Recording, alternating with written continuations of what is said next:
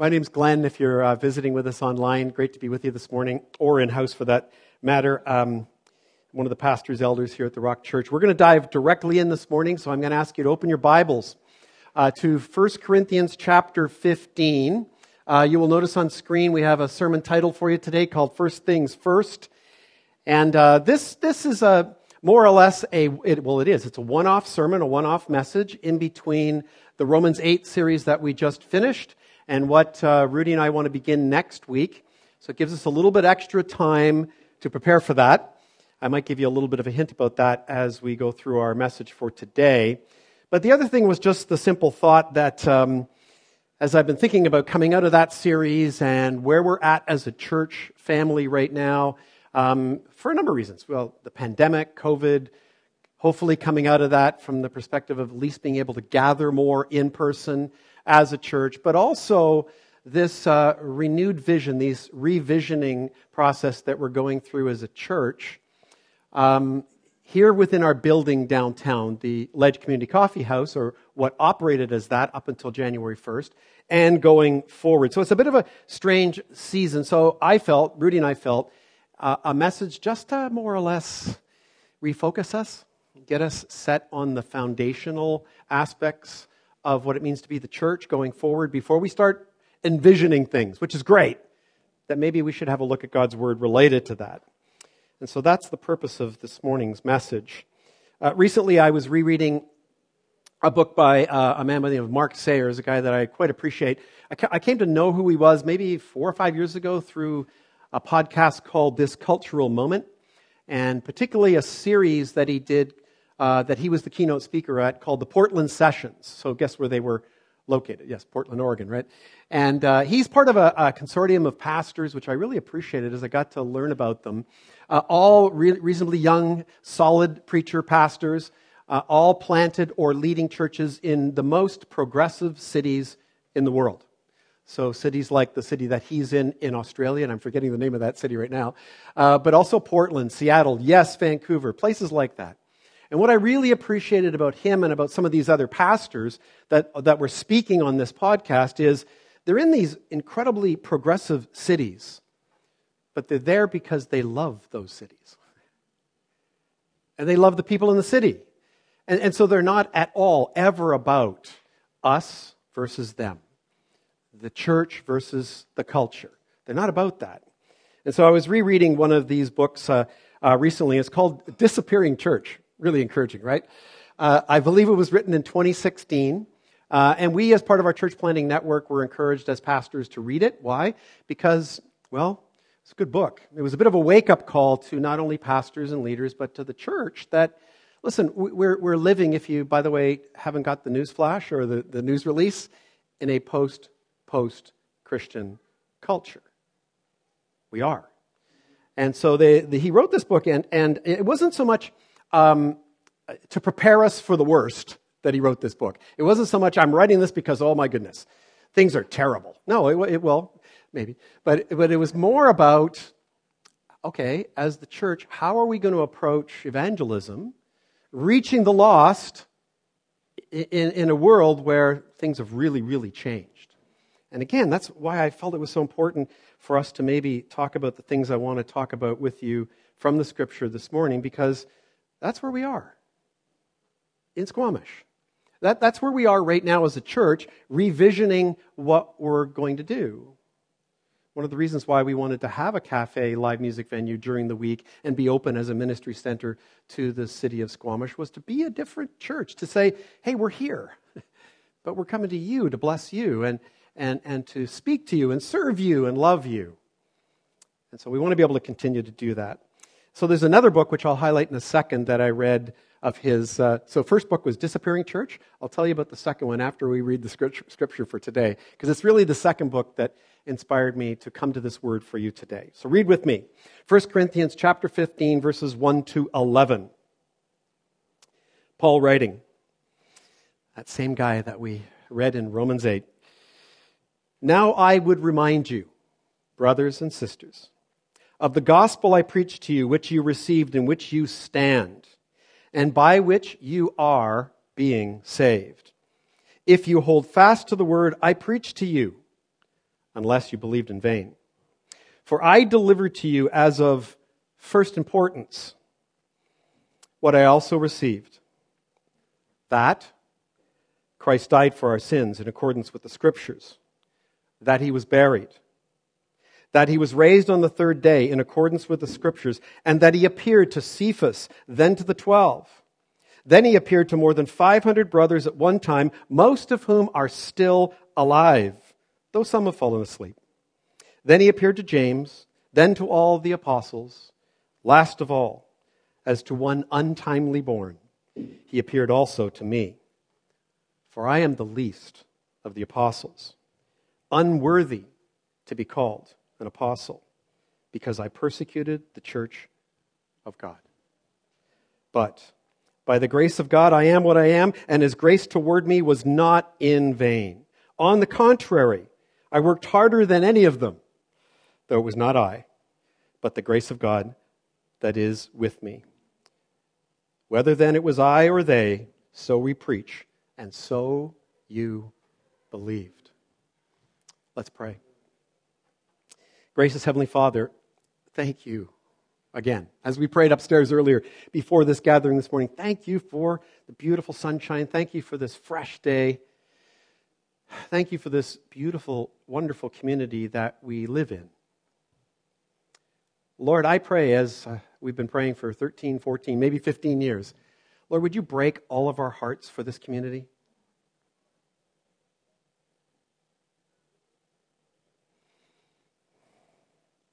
Lord, would you break our hearts for the lost in this community?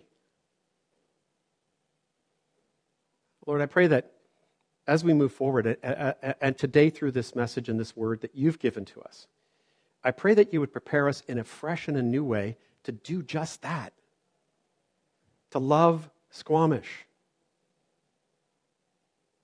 As hard as that may be sometimes for some of us, but Lord, that's why you put us here. That's the reason why we're here. Lord, I pray that I, as well as everyone else, would remember that. So I pray afresh that you would just guide us and lead us today and encourage our hearts. And I pray these things in Jesus' worthy name. Amen. So, as Mark Sayers opens his latest book, written, I believe, in 2020, called Reappearing Church, amen? I mean, disappearing, now reappearing, which is, I think, where we're at today. He tells a very interesting story. It happened, I believe, in uh, 2019. He's a pastor in Australia. I forget the name of the, the city town, I'm sorry. But uh, anyway, it was Resurrection Sunday, Easter Sunday. He preaches to two services to his church. It's an awesome day. Anybody who knows Resurrection Sunday, Easter Sunday, come on, it's the highlight, right? Christmas is awesome. But Resurrection Sunday is the day. It's the day. And so he preaches, and it's awesome. And he comes out of the church after an hour of greeting people and great fellowship and just a reminder of what a wonderful day that is. And he goes outside to the parking lot. He sits down in his car and he looks up at the wall beside, at the side of the church, facing one of the main thoroughfares in that part of the community. And there's a white sheet covering something on the wall. And he said, Well, that wasn't there this morning.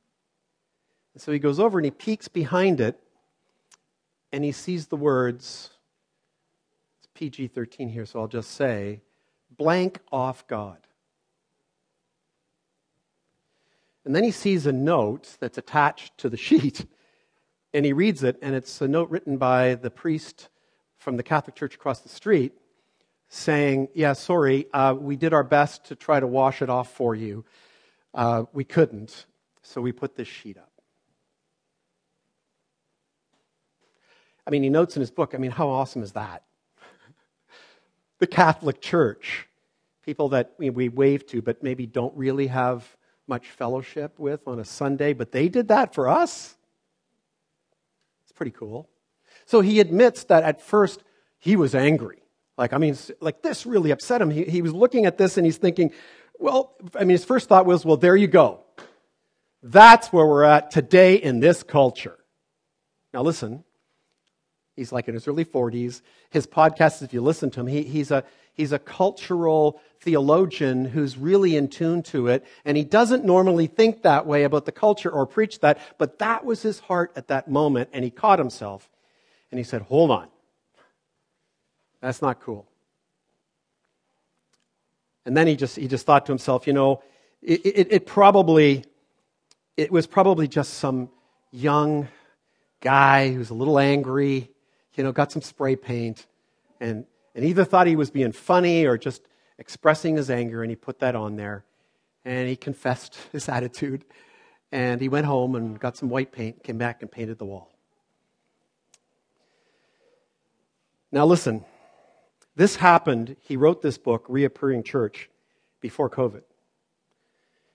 He wrote it near the end of the last presidency in the United States, if you can just, which not only impacted the United States, but Canada and the rest of the world, and specifically Australia and New Zealand, culturally and politically. And so it was a very, very divided world when he wrote Disappearing Church, but also Reappearing Church. And that was the point of the book. It's a fantastic book if you wanted to read it. Now, add to that what any, I think, dedicated follower of Christ has seen in the past 10 to 15 years, especially. I, I know you, you're all pretty young and you're pretty smart and you've seen this. Even some of us older people here, you know, have seen this, obviously. Um, especially, we've seen this a massive shift in our culture.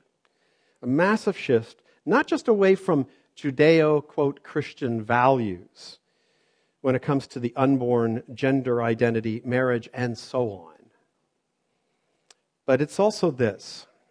If at one point for uh, maybe about 10 or 15, 20, 25 years there, we were perceived as the church as just those, those poor, you know, you know, people who still believed in some kind of God in the sky, you know, you know, we, we were basically considered harmless. You know, as long as they stay in their churches and in their homes and in their homeschool groups and places like that, fine. That's not the case anymore.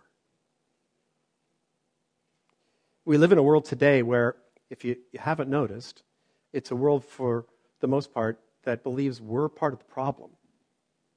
What we believe is part of the problem. And so that's a problem. It really is. It's a problem about how do we face that? How do we, how do we deal with those issues? Because they're important. But again, we want to have, we want to have a Christ like heart about it. And that's what Mark gets at in his book, which I think is awesome. And so, again, I just want to remind you in the midst of cancel culture and the recent Bill C 4 in Canada, this is why I felt it would be important to look at this scripture today. Because I, I, think as Christians, today in the church, at least what I'm seeing, not so much here at the Rock, but I'm seeing it, and I think other pastors are seeing it. I think there's one of two directions we could head. One direction we could head and I'm going to point to my left. I'm not trying to be political here. What? It's your right. Um, but, but, but we could go down the road of, quote, the progressive ideology. We could say, hold on, you know, it's too costly to be a Christian in today's world and to believe those things. And quite frankly, maybe we're wrong. And, and it would be one thing to go that way, right?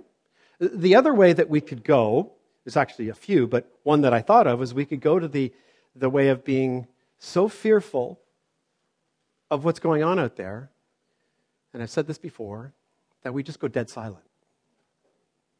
We literally do just hunker down here on Sunday. You know, we hug each other and it's great. And we talk about Jesus here and sin and things like that. Or we do that in our homes, hopefully, or in our small groups. But that's it.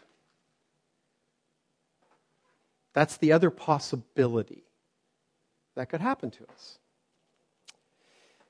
And so that's why I wanted to look at this text today, just to reground us on something that's really important, what Paul calls of first importance, or what I'm calling first things first. It's not that there aren't second things and third things, there are. But let's get focused. So let's look at his words for today and dive in a little bit. First two verses we'll put on screen for you. Paul says, Now, I would remind you, brothers and sisters, in Greek, this is a, a, uh, a word that would refer to brothers and sisters, of the gospel I preached to you, which you received, in which you stand, and by which you are being saved, if you hold fast to the word I preached to you, unless you believed in vain. So, many of you, if you know the history of the city of Corinth, right, in the Greco uh, Roman world, uh, you will know, and again, this is the thing about our culture today, we, we think we have evolved so much, right?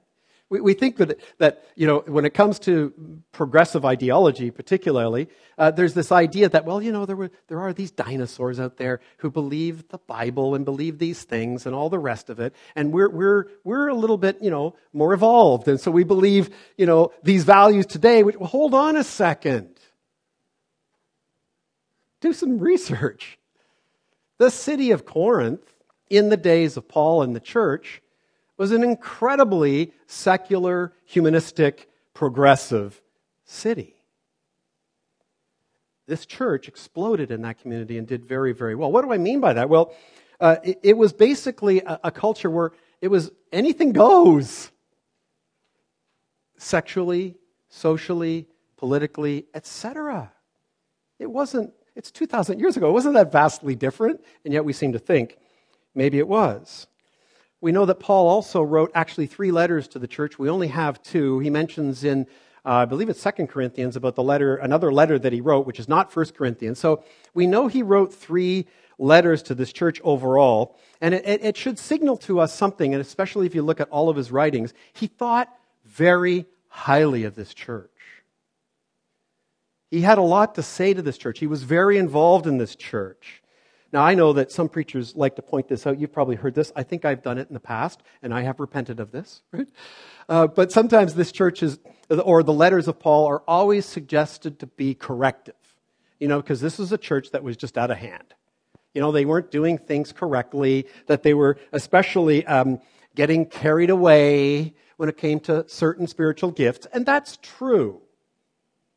But I would disagree with that at this point, having restudied those letters, and especially looking at some of the context of what we read today.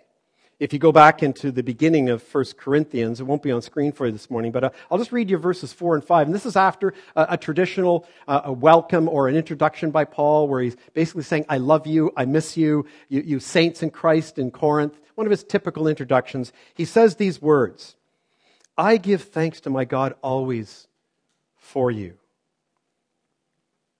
because of the grace of God that was given to you in Christ Jesus, that in every way you were enriched in Him, in all speech and in all knowledge.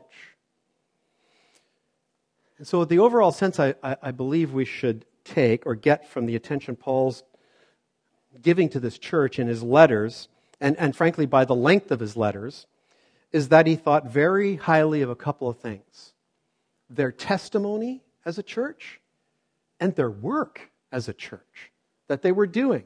And so his, his purpose for writing to them was, yeah, yeah, to, to set some things in order and correct a few things, but also to protect their testimony as a church. And so that their testimony would, what? Flourish.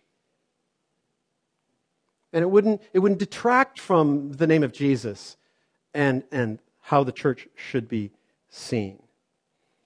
It's also important to note right after the verses that I read for you Paul digs in right away. he, he, he, do, he does think very highly of them. He does want them to flourish. He wants to correct them, though, so that they will be able to and remind them of, of, and by the time he gets to the end in chapter 15, where we're at, of what's of first importance. But it's interesting to note that right after the verses I read to you in chapter 1, he tells them that he believes he has heard there's divisions amongst them. Right? Well, again, how this worked was the elders of the church would write letters to Paul, and they would be asking him some theological questions uh, to, to answer so they could preach and teach the people well. But they'd also be saying, hey, Paul, we got some, we got some issues here. We got some people doing this, some people doing that. And not only that, Paul, we got, we got some very divisive people in our midst. And so he writes about that and he speaks about that. Well, that's kind of sad, isn't it? Amen? it is very sad but it's true. And I believe from my experience in my whole church life, not so much here or including here, it's universal. For 2,000 years, it seems to be the case. It, it seems to be, and I, I know from many other church plants in Canada that I've been part of the network of and our own church that it seems it's interesting how a church can get planted And people can be so excited about the vision and the mission of where we're going to go and what we're going to do, and we're going to make Jesus known, and we're going to love one another. And, and you know what? Those things actually happen and flourish, and people come to that, and people like, it's like, people do actually love one another, and people actually serve one another, and people actually give and actually go. And then something happens. We're human something happens. Division does appear. It's subtle the way it starts at first, but it appears. And the question has to be why? Why? Why when things are good? That's interesting. It always happens when things are good. Why does that happen, do you think? Well, I'll cut to the chase for you. It's the reason why Rudy and I will be working hard on this new mini series we want to start next week. We'll be getting into it, into the very subject. I'll tell you why it happens. It's called the enemy. He's called the devil. And here's the thing he doesn't want that to happen. That is the absolute last thing that he wants to see happen is a, is a group of people who call themselves Christians to come together, love one another, serve one another, go into the community, bless the community with smiles on their face. That's the last thing he wants to see happen. That means war in his demented mind. That's the only hint I'm going to give you about next Sunday as to where we're going to go. So now, listen, I want to direct your attention back to verses 1 and 2 uh, in our text today and look at the first few words that Paul says. He says this Now I remind you. ah, which is exactly what I'm hoping to do today, is to remind you, to remind me, us, of these things. Again, it's interesting when you read Paul's letters, he does this quite often. He's consistent in the way that he preaches and teaches, which is probably a good thing, don't you think? He's very consistent. But he speaks about this issue, about divisions, but also about reminding, reminding, reminding. He's rather repetitive about that. Galatians is a really good example of that. We'll show you on screen. In the beginning of Galatians, after he's done, again, a wonderful introduction I love you, you're amazing, great church. But then in verse 6, look at these words I am astonished Again, he's received a letter from the elders, and he's saying, I am astonished that you are so quickly deserting him who called you in the grace of Christ and are turning to a different gospel. He goes on, not that there is another gospel, but there are some, obviously amongst them, who trouble you and who want to distort the gospel of Jesus Christ.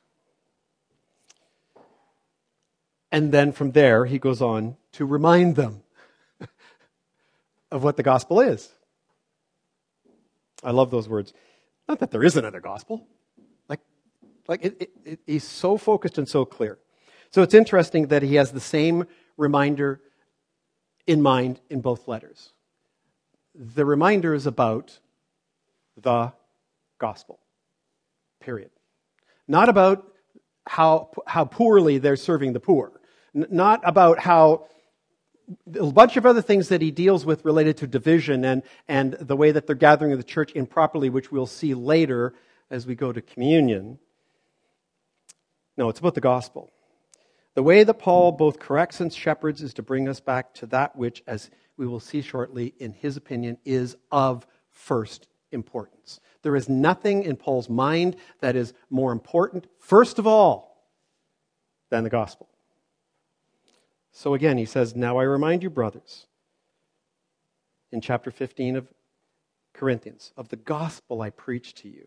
So the way that Paul reminds them is interesting. He starts with what he does in these uh, first few verses is he starts with teaching about what the gospel does first for the Christian, and then he goes to what the gospel is. Now, you would think, I would think, if I was going to do this, I would, I would start with what the gospel is right? And so then you know what the gospel is, and, and now, okay, here's what, what we should do because of the gospel. But again, let's remember he's talking about reminding them, right? So his, his assumption is you should know what the gospel is. because that's what you started out with. And you did great. Not because of your own wisdom and strength and tricky ideas on how to do church. It was the gospel. So, first, we need to note that it is the gospel that Paul, listen, preached.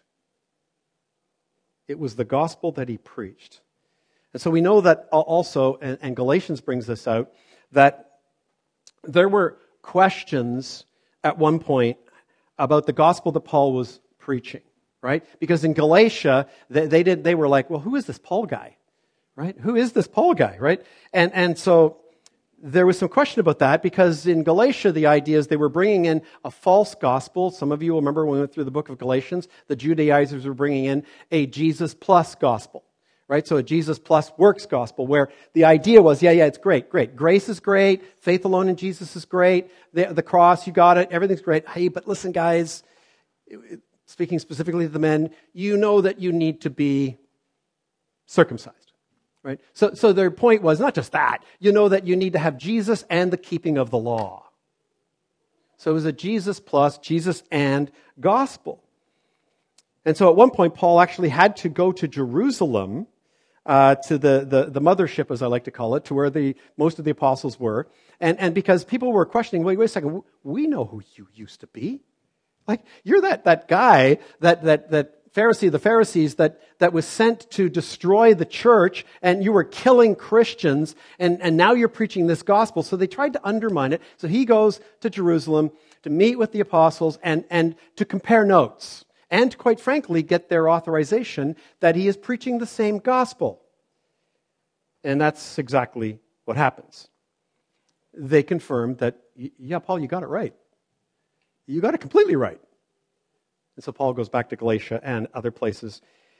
And he says, I preached that gospel to you, and look, you received it. It's that gospel that I preached to you, and you received it. And that is the process for you and I, and we've learned this in Romans 8 and before, for our initial salvation. The word, the gospel, is preached or shared with us, and then it is received and believed, and we become a Christian.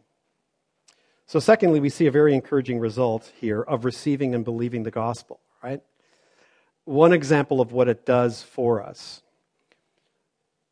or it should anyway. And that is, despite our circumstances or the chaos all around us, in these days, it gives us the power and the strength to stand, not to fade away, not to lose hope, certainly not to become judgmental and critical, but to stand for the gospel. The gospel is what empowers us to continue to believe, friends. Despite the persecution and rejection, but also to stand up to our adversary, who is the devil. We do not struggle against what? Flesh and blood, but against principalities and powers. Next week, we'll get into it. I'm giving away too much of a hint there. It's crazy. So, despite that, but also to stand against our adversary, and, and frankly, also this, just to keep going, honestly, like recently, do, you just, how many times in the last two years, especially the last few months, have you not said, Lord Jesus, please come quickly? Am I the only one? I know Janice has.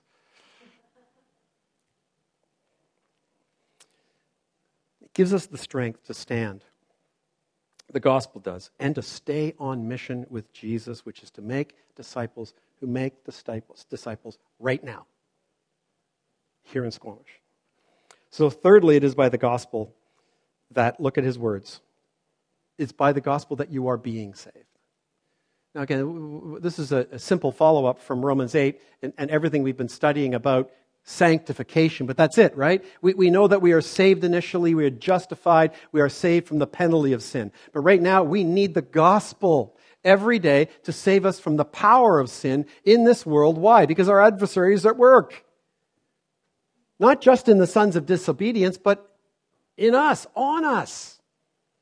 Trying to get us off mission, trying to get us discouraged, trying to get us looking at each other and criticizing each other and finding fault with one another. You're not the only ones. this is why we need the gospel. Is to stand, to be encouraged, and to continue, to continue to grow in our faith and walk with Jesus Christ. And then Paul, listen, look, he adds a couple of provisos. There's a couple of provisos here that are really important. The first is you got to hold fast to it. you have to hold fast to the Word of God, to just the Word of God. Not the word of your favorite podcaster, not the word of authors, and the Word of God to what it says truthfully in plain language and to doing what it says. We have to hold fast to that, is what Paul says. That's a proviso. We do not waver. We do not allow ourselves to be led astray or believe in another gospel. Listen, in their day, there was a primary other gospel. It was a Jesus plus works gospel, right? That, that's been around for 2,000 years. There are many other gospels available today. Many. They're evolving. They're the same. They're based on breaking down and deconstructing the Word of God and not holding fast to the Word of God. And so there's many, many, many of those.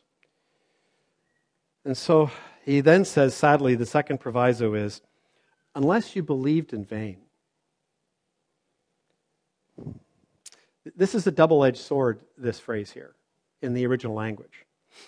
It, it, it, it, it, applies to the Christian who's, who's going to allow themselves to be weakened, not hold fast to the Word of God and, and allow themselves to be influenced by the enemy to the point where, in their walk and their faith for the rest of their lives, they're completely ineffective for the sake of the gospel and the mission of Jesus Christ. Which also means in their, their own life. It's not going to be the Christian life that it's supposed to be that we studied about in Romans 8. But this also means that there are those who have believed in vain, meaning they didn't believe in the gospel of Jesus Christ. They believed in a gospel of what's in it for me. This all sounds good. This is great. These people are really nice, you know? They really are until I get to know them, right? They're awesome.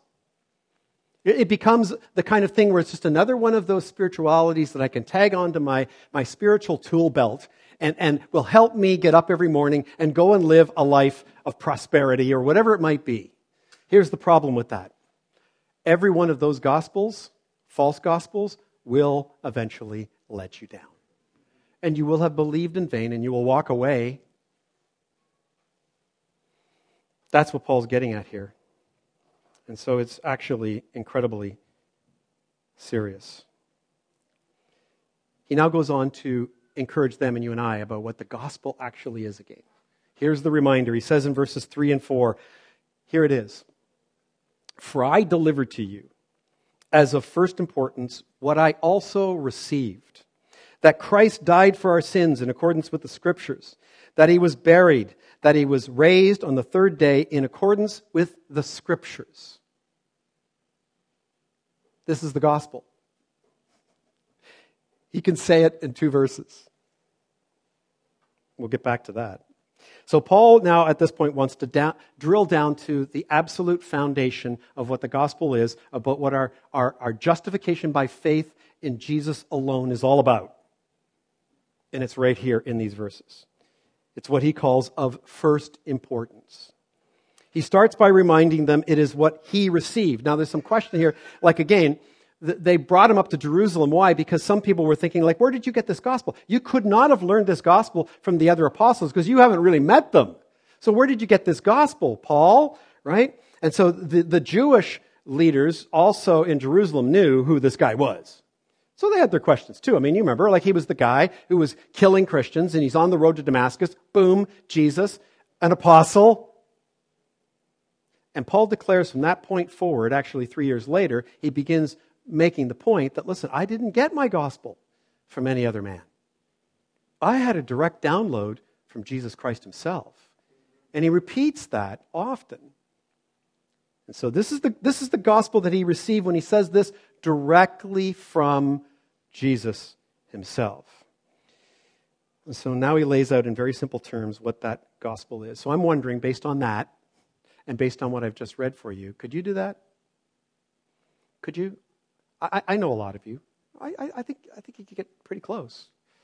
I sometimes think I could get really close, right? But, but that's the point of also looking at this. I, I saw a Barna survey from le- literally two years ago, and 75% of Christians in the United States who were surveyed, according to Barna, were not close. Okay, it's just a survey. You could just put that aside, right? They were not close. They really could not articulate it well. So let's see what Paul has to say about what the gospel is. He says three things. First, that Christ died for our sins in accordance with the scriptures. So, how interesting is it? He doesn't say a thing about the virgin birth. He doesn't say a thing about all the prophecies about the coming of the Messiah at Christmas. He doesn't say anything about his first 30 years, basically lived in obscurity, but, you know, his mom and his dad, he's a carpenter. None of, none of that stuff. He doesn't say anything about his ministry of three and a half years, which, listen, these things are not insignificant. They're very significant, but he doesn't say anything about those things related to the gospel. That's significant when you think about it. So, nothing about casting out demons, miracles. They're all awesome, right? No, first, Christ died. Let me personalize it for your and my sins. So I think two significant facts in this statement make it really good news. Jesus didn't just die. I mean, listen, anyone can believe that. Every skeptic in this world who's going to, just for a moment, just to make you feel good, me feel good, is going to look at you and go, okay, listen, I, I, I think there's enough historical evidence to say that, listen, a guy by the name of Jesus lived. He was a Jewish rabbi. Some people thought this about him, you know, and so forth. But listen, he lived and he died. Got it. No problem. There's absolutely no problem that people have with that. But then there's this question wait a second. He died for our sins? Hold on, back off. Where are you going with that? Right? I believe there's a perception of many in our world today. I've met people like this. I actually used to think this way personally, being raised Roman Catholic. I, I, I thought this was uh, probably true. I thought that basically it was going to boil down to the good things that I do in my life are going to outweigh the bad. Right? The scales of Glenn's justice are going to be awesome, right? Because I'm a, basically a nice guy. I'm basically, I mean, doesn't everyone on the planet think that? Right? It's a, it, I know this might sound like a ridiculous illustration, but just think about it.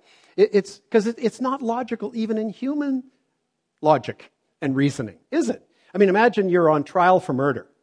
Pretty serious charge right?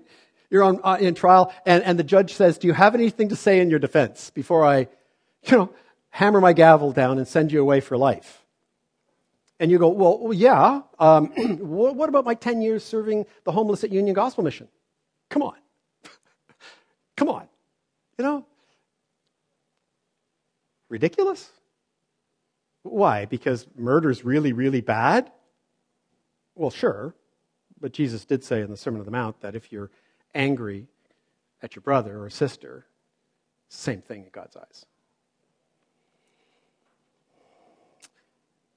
Listen, the point is this God is perfectly holy and righteous, and what he requires to be in his presence is the same holiness and perfection. I don't have it, you don't have it, apart from whom? Jesus Christ. And, and apart from the fact that he died for our sins. This other thought that I had related to that is pretty simple. Is like when, when we get out there to share the gospel, what, what is often the way we do that? Isn't it, isn't it more like, you know, Jesus wants to be your friend? And here's a good one Jesus loves you. This is true. When was the last time you or I actually said to someone, let me start at the first place. Jesus Christ died for your sins.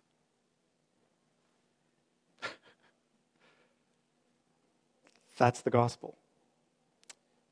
That is the gospel. Jesus Christ took the punishment on the cross in his body for the sins of the world. Your sins, my sins, all of them, past, present, and future. That's the gospel. Point one. Secondly, listen, look, that he was buried. Okay, I, I got I to admit, I'm reading this and I, I, I, went into a couple of commentaries. So I was like, okay, that's very short, right? Like, I, I know that's true that he was buried. And again, every skeptic in the world be going, yeah, that's what you do with dead people. Mm-hmm. Yeah, you bury them, right? Well, unless you want, anyway. Um, no question about that. But we can fly right by that and go, hold on, what, what's the point of that? Well, I, as I think about it and, and look into it, the, the bottom line is, I mean, it, it's also part of the proof, which Paul is going to get into in a minute, but part of the proof is, is that he was really dead. Okay, they, they, they believed that. The apostles believed that. Uh, they believed it when they, they took a tomb, right? And, and they put him in it, and then it was sealed. They believed it. The Roman authorities believed it, but they were afraid the disciples were going to come and steal his body because he said he would rise on the third day. They believed he was dead, and that's why he was buried. And so it's important that we know that. There's a couple of other really, really cool pictures that come from that. We know that Jesus took our sins on his body on the cross. We know that.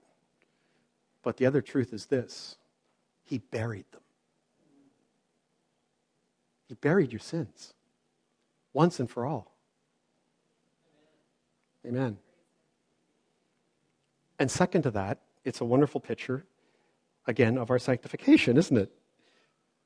We, we know that when we come to Christ and we're saved from the penalty of our sins, we're, our old Glenn, our old whoever, is dead, gone technically,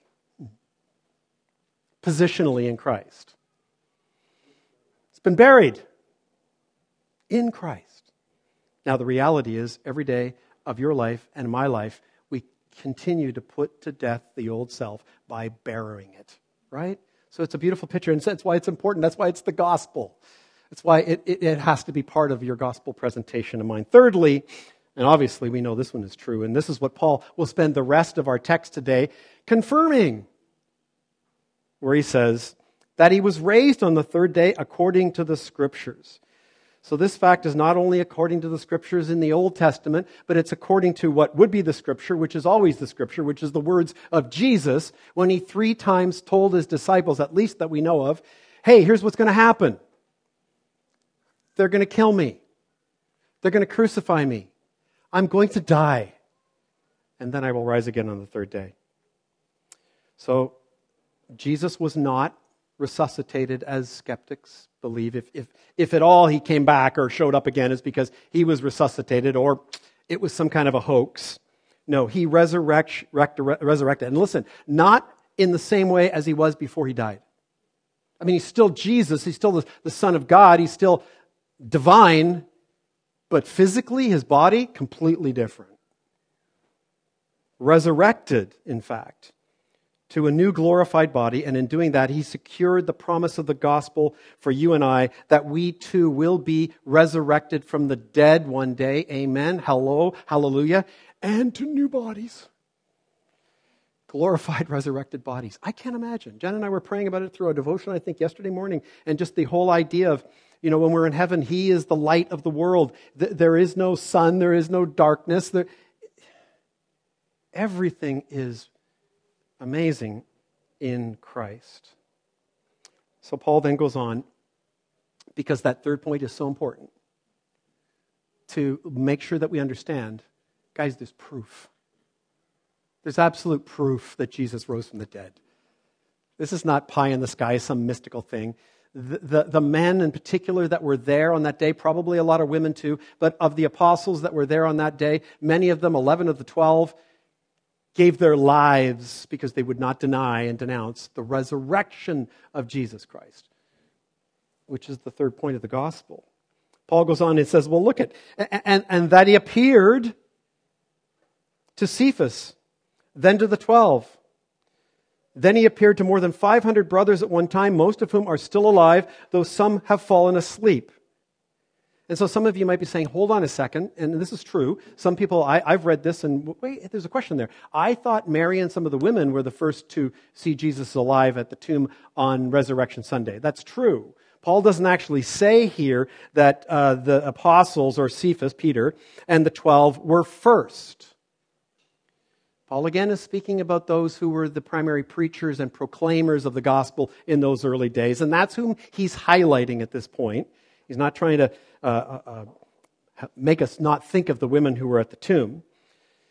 So, a special note, though, on this verse that I think is really important is, and I love this about Paul, is like, and again, this is, this is thrown out there to the skeptic. It's beautiful. And, and that is in his day that he's writing this, right? As those words that he uses, most of whom are still alive. Why did he say that? Well, he said, listen, if you don't believe me, go talk to them. They're still here. They saw him 500 at one time. Now, some of them have died, but most of them are still here.